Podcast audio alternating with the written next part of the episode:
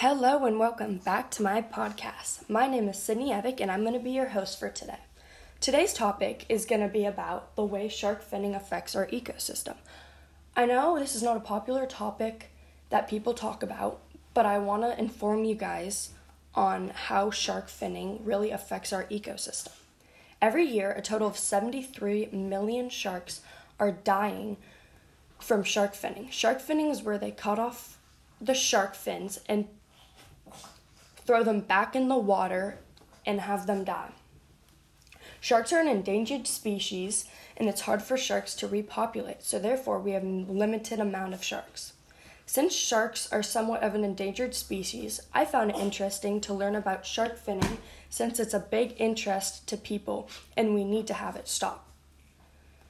Sharks are keystones since they are a big part of our food chain and ecosystem, and in order for the food chain to work well, you have to have these keystones, which are sharks, or else the population web will decrease.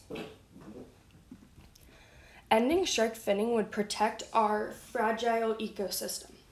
Shark Fin Trade Elimination Act would strengthen federal laws against the bloody and wasteful practice of shark finning and take vile steps towards both protecting our sharks and preserving our ocean's ecosystem. Without sharks, our coral reefs would be endangered by the fish taking over, which is overpopulating the waters with fish. Sharks are important species that strongly balance in our ecosystem. Eating shark fin soup is driving an unstable and cruel demand to the slaughter of sharks. These incredible animals are maintaining balances within our oceans. Not only is shark fin soup a cruel demand, but the shark limit in their prey, which is affects the animal's prey as well. Sharks cannot reproduce fast enough to keep up with the casualties of their extinction and would be a bad thing on our ecosystem. Sharks can't reproduce fast enough to keep up with the rate of overfishing. And according to the marine scientists, sharks are critical to maintaining our marine ecosystem.